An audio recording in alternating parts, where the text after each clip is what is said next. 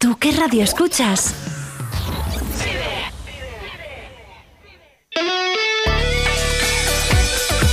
Vive la mañana Burgos con Carlos Cuesta.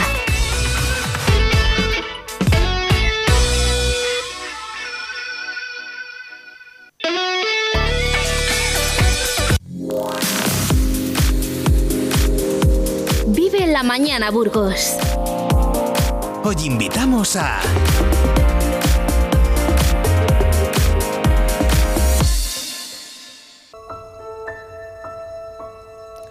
Las redes sociales son ya parte indiscutible de nuestra vida. Las utilizamos como fuente de información, para relacionarnos, para divertirnos y donde a veces compartimos sin reparar sus consecuencias y su impacto ha sido muy importante en los aspectos de la sociedad tan importantes y tan destacados como por ejemplo la comunicación, la cultura, el comercio o la política.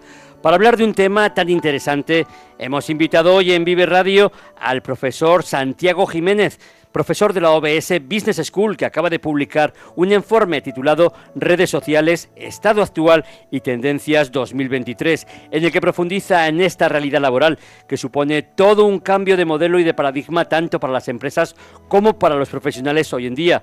Buenos días, profesor, ¿cómo está? Buenos días, Carlos. Gracias por invitarme a tu programa y bueno, vamos a hablar de cosas interesantes de las redes sociales. Claro que sí, pues muchísimas gracias por compartir tu tiempo y tu trabajo con los oyentes de Vive Radio. Te felicito lo primero por este análisis tan importante y que toca aspectos de la sociedad tan destacados, como decíamos antes, en la comunicación, en la cultura, en el comercio, en la política. Mi primera cuestión es preguntarte hasta qué punto nos han cambiado la vida las redes sociales.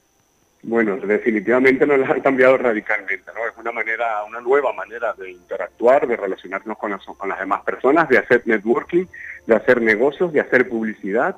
La verdad es que, bueno, se han metido en nuestro mundo y están tan metidas que los jóvenes de hoy en día, eh, la mayoría del tiempo lo que hacen es navegar por las redes sociales, cosa que también hay que tener mucho cuidado, pero es verdad que han quedado en nuestra vida y seguirán estando en nuestra vida de, durante mucho tiempo más, porque ya se habla hasta del metaverso, que ya hablaremos más adelante. Así es, así es. Asegura en su análisis, que es un dato muy importante, que el 59,4% de la población mundial ya usa redes sociales, es decir, más de la mitad de la población, y que de hecho hay 4.760 millones de usuarios de redes sociales, el 94% de la población internauta. ¿Qué lugar ocupa en España este índice de penetración? Y también le quería preguntar si existe alguna particularidad en nuestro país en el desarrollo de las redes sociales.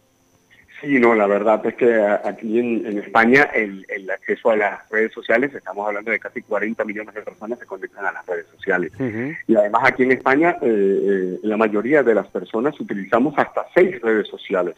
En el mundo la gente utiliza siete, pero aquí en España utilizamos hasta seis eh, redes sociales. Total que es verdad que la tendencia en España es tan idéntica como la, como la del mundo. De hecho, en Europa somos el segundo país de, Europa que, con más acceso a las redes sociales. Por delante tenemos a Holanda, ¿no? Y luego nos sigue Alemania. Destacas además en tu informe que la inversión publicitaria en redes sociales ya representa el 34% del total del gasto en el área digital y cómo en 2024 superará los 300.000 millones de dólares.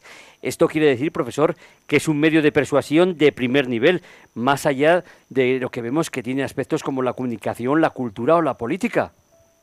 Sí, sí, no, efectivamente, no. el tema de la inversión ha aumentado muchísimo. Hoy en día el crecimiento en inversión publicitaria es gracias a, todo lo que, a la inversión en digital, ¿no? Y aparte de la digital, en las redes sociales. Esto tiene que ver también, evidentemente, con la segmentación tan grande que podemos obtener a través de los datos que tienen nuestras redes sociales de nosotros y a la accesibilidad a un mercado mucho más amplio que al, que al local, ¿no? Y eso hace evidentemente que la publicidad sea muy atractiva realizarla en las redes sociales. ¿Y en qué medida supone una ventaja y un inconveniente que cada vez aparecen mayores cifras de inversión y de negocio? ¿Hasta qué punto está controlado este mercado a nivel mundial? Porque en la mayoría de las ocasiones los ingresos no se quedan en los lugares donde se generan. Sí, no, efectivamente. Yo creo que también aparte de otra cosa que hay que tener mucho cuidado es que las redes sociales están en pocas manos, ¿no? Y eso para mí representa un peligro porque hay tanta información nuestra de todos los usuarios dentro de las redes sociales y esto hace eh, eh, evidentemente que bueno que, que, que, el tema de la seguridad y la privacidad en las redes sociales es lo que se tiene que trabajar y sobre todo los gobiernos legislar a nivel tanto europeo como a nivel mundial, ¿no? Entonces, esto es algo que hay que verlo con, mucho cuidado, con mucha lupa, pero es la parte preocupante de todo esto, ¿no? De hecho, además constata en su informe que las redes sociales atraen al 42% del tráfico hacia el comercio electrónico y un 17% ya se hacen a través de las redes sociales. ¿Le puedo preguntar si ya existen previsiones de lo que va a representar este tipo de comercio electrónico en nuestra cesta de la compra? ¿Cree usted que el futuro se caracterizará por el comercio electrónico o hasta qué punto ve recorrido para el comercio tradicional? Sí, a ver, es verdad que cada vez más el, social commerce, ¿no? como, como le llaman, eh, es, mayor. Cada vez eh, tendemos a comprar más a través de las redes sociales y todo esto es más que nada por la simplificación en el proceso de compra, es decir, no salimos a sitios externos web para comprar, sino que directamente en la red social estamos comprando. La experiencia de compra integrada, evidentemente, hace que sea un poco más fluida. Evidentemente, la base de datos, es decir, podemos, eh, las redes sociales pueden personalizar las recomendaciones que nos llega a cada uno de nosotros, bien sea de productos o mejorar la relevancia de las ofertas. Y evidentemente esto para las redes sociales es la manera de mejorar su monetización. Al fin y al cabo las redes sociales viven de la publicidad y, eh, y hoy en día de lo que es el social e-commerce. Esto cada vez va a ir más en aumento y un poco por lo que decía antes, porque cada vez tenemos un concepto más global, tenemos un alcance más global. Ya no me quedo yo en mi tienda local, y tengo mi alcance local, ¿no? Cada vez yo puedo alcanzar muchas más ciudades, muchos más países, ¿no? Esto nos ayuda a crecer como negocio, ¿no? Y profesor, se está hablando ya mucho de la incorporación de la inteligencia artificial en las redes sociales. ¿Considera que este tipo de tecnologías nos va a restar espontaneidad por cuanto que se van a anticipar a nuestros deseos y de alguna forma vamos a ser más vulnerables y más fácilmente manipulables? Mm, eso quizás sea así, sea una realidad, ¿no? Hoy en día la inteligencia artificial cada vez está más metida en nuestro mundo. De hecho, actualmente una de las, una de las redes sociales que lo estoy utilizando es LinkedIn, eh, porque está empezando a utilizar la parte de contenido, empieza a generar debates en función a lo que todos nosotros hayamos evidentemente interactuado en la red social, empieza a crear contenido para que nosotros empecemos a debatir sobre ese contenido. Y ya eso se hace a través de inteligencia artificial. La inteligencia artificial va sacando temas para que nosotros discutamos sobre él. Entonces, y todo eso evidentemente tiene que ver por los datos que nosotros le hemos dado a la plataforma. Evidentemente, eh, la inteligencia artificial eh, está desarrollando, desarrollándose, todavía nos queda mucho más que avanzar, pero esto va a venir en la personalización y recomendaciones, en la moderación del contenido, en la atención al cliente, como los chatbots, evidentemente en los análisis de datos y predicción de tendencias, ¿no? Y en la generación de contenido, que es el ejemplo que, que acabo de comunicar. Y profesor, ¿dónde está el equilibrio entonces entre innovación, responsabilidad y el bienestar de los usuarios? Porque va a ser fundamental determinarlo de cara al futuro de estas redes sociales. No, sin duda. Para mí lo más clave de todo esto, primero que nada, es la privacidad y luego tenemos que legislar, ser mucho más rápido. Es verdad que la tecnología siempre va mucho más rápido que la legislación, pero tenemos que ser muy rápido legislando porque aquí hay vacíos, aparte de la cantidad de datos que tienen, pero la protección de las personas, eh, de, los niños, de los menores, eh, tiene que ser, para mí, tiene que ser lo más restrictiva posible. Tenemos que tratar de controlar eh, toda la cantidad de, ingente de datos que se quedan en las redes sociales, su utilización y evidentemente para nuestra protección. Al fin y al cabo, yo siempre lo que siempre recomiendo, ¿no? El consumo responsable de las redes sociales es lo que siempre tenemos que trabajar. Mm. Eso queda en parte, evidentemente, de nuestros padres, de nosotros mismos, de las de las instituciones, pero tenemos que eh, ponernos de nuestra parte, evidentemente, para eh, eh, mejorar ¿no? el sentido de la privacidad y de la seguridad. A, veces no es sencillo porque es que el poder de persuasión que tienen es tremendo. Pero eso sí, una de las ventajas, por ejemplo, que se atribuyen a las redes sociales es que han desempeñado un papel fundamental en la transformación de nuestra sociedad, han revolucionado la forma en la que nos comunicamos, interactuamos, consumimos información y participamos en asuntos sociales y políticos. Sin embargo, diría usted que han hecho que surjan también desafíos como la propagación de la desinformación, la polarización de opiniones y la invasión de la privacidad. ¿Hay alguna forma de evitar estas desventajas de las redes sociales? No, no es, es algo que están trabajando actualmente las redes sociales y lo están trabajando gracias a la inteligencia artificial, pero es verdad que la facilidad con la que se puede compartir y realizar contenido ha permitido que la información falsa se difunda rápidamente ¿no? y alcance un gran número de personas. Además hay muchas campañas de desinformación, de desinformación o de manipulación de las redes sociales han sido utilizadas por actores malintencionados evidentemente para influir en, las elecciones, en sembrar la división, en socavar la confianza de las instituciones. Entonces, esto es algo, una tarea pendiente que tienen las, redes sociales y que sé que están trabajando en ella. Y también son varias las redes sociales que cotizan, por ejemplo, ahora en bolsa, está Meta, está LinkedIn, está Twitter, está Snap, está Pinterest, bueno, y esto es solo el principio. ¿Cómo ve el futuro? ¿Cómo prepararnos para acoger lo mejor de esta nueva tecnología? Sí, no, ahora están cotizando en bolsa, evidentemente cotizan en bolsa, eh, eh, no solamente por la inversión publicitaria tan grande que tienen, ¿no? sino también por el, como el acceso al capital, ¿no? Fin y al cabo cotizan en, bolsa para tener capital, para empezar a seguir desarrollando nuevas novedades, ¿no? O, nuevas tendencias en las redes sociales. De hecho, Meta Platform, por ejemplo, ha invertido muchísimo en metaverso. No se ha, no, no se ha desarrollado como ellos han querido y, sinceramente en el último semestre del año pasado pues hubo muchos despidos en este sentido. Llegará, eso seguro, va, a llegar al metaverso, pero quizás todavía en el momento no estamos preparados para ello. ¿no? Meta ha presentado recientemente la aplicación de una nueva red social que competirá con Twitter, al parecer dirigida por usuarios interesados en una alternativa a la plataforma que es propiedad actualmente de Elon Musk, llamada CERS. ¿Qué nos puede decir de esta nueva red?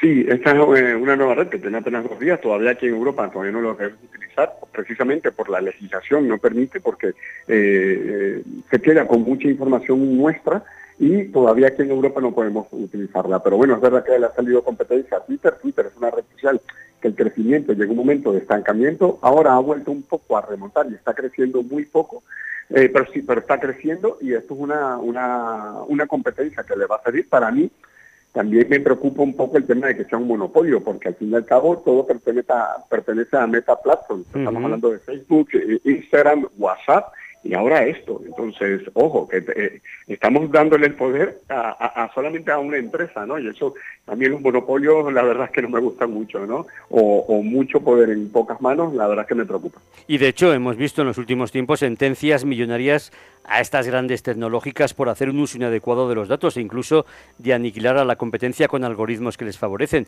¿Estamos los ciudadanos debidamente protegidos o diría usted que nos falta también información, cultura para poder controlar mejor el poder persuasivo de estas redes sociales?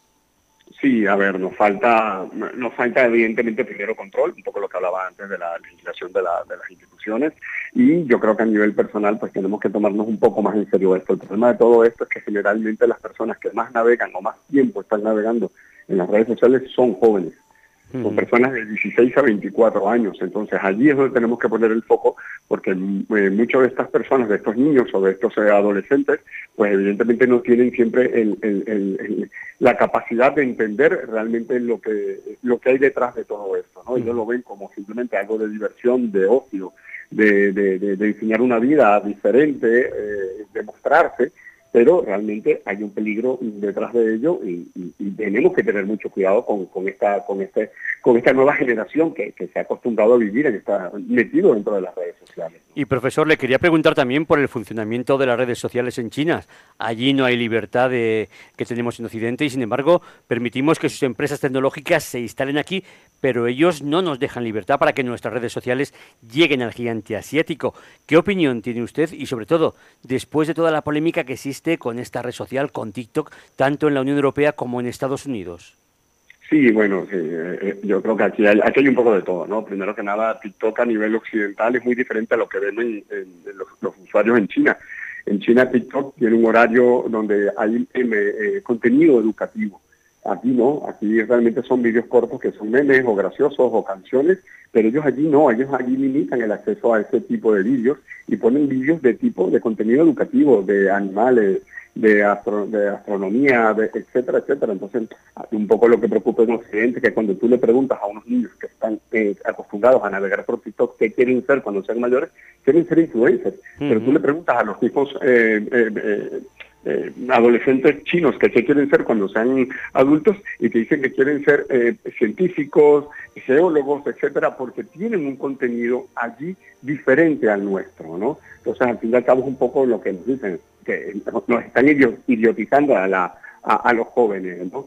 Eso por un lado y, por otro lado, bueno, esto también evidentemente eh, dicen que se quedan con mucha cantidad de datos, ¿no? Yo creo que esto es un peligro que tienen todas las redes sociales, todas las redes sociales se quedan con muchos de nuestros datos. Entonces aquí empieza también a haber un poco eh, un problema económico y político, ¿no? Entre Occidente y, en este caso China, ¿no? Mm. ¿Puede ser esta la, la, mayor guerra comercial que tengamos ahora mismo en el mundo? ¿Esa guerra por los eh, datos?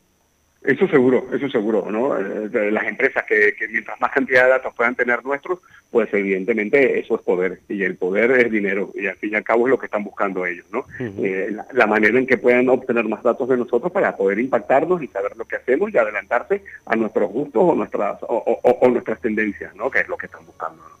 Y profesor, también se está desarrollando muchísimo el fenómeno del metaverso. Cuéntenos cómo afecta esto a las redes sociales, lo complementarán y aportarán aún más valor a este fenómeno.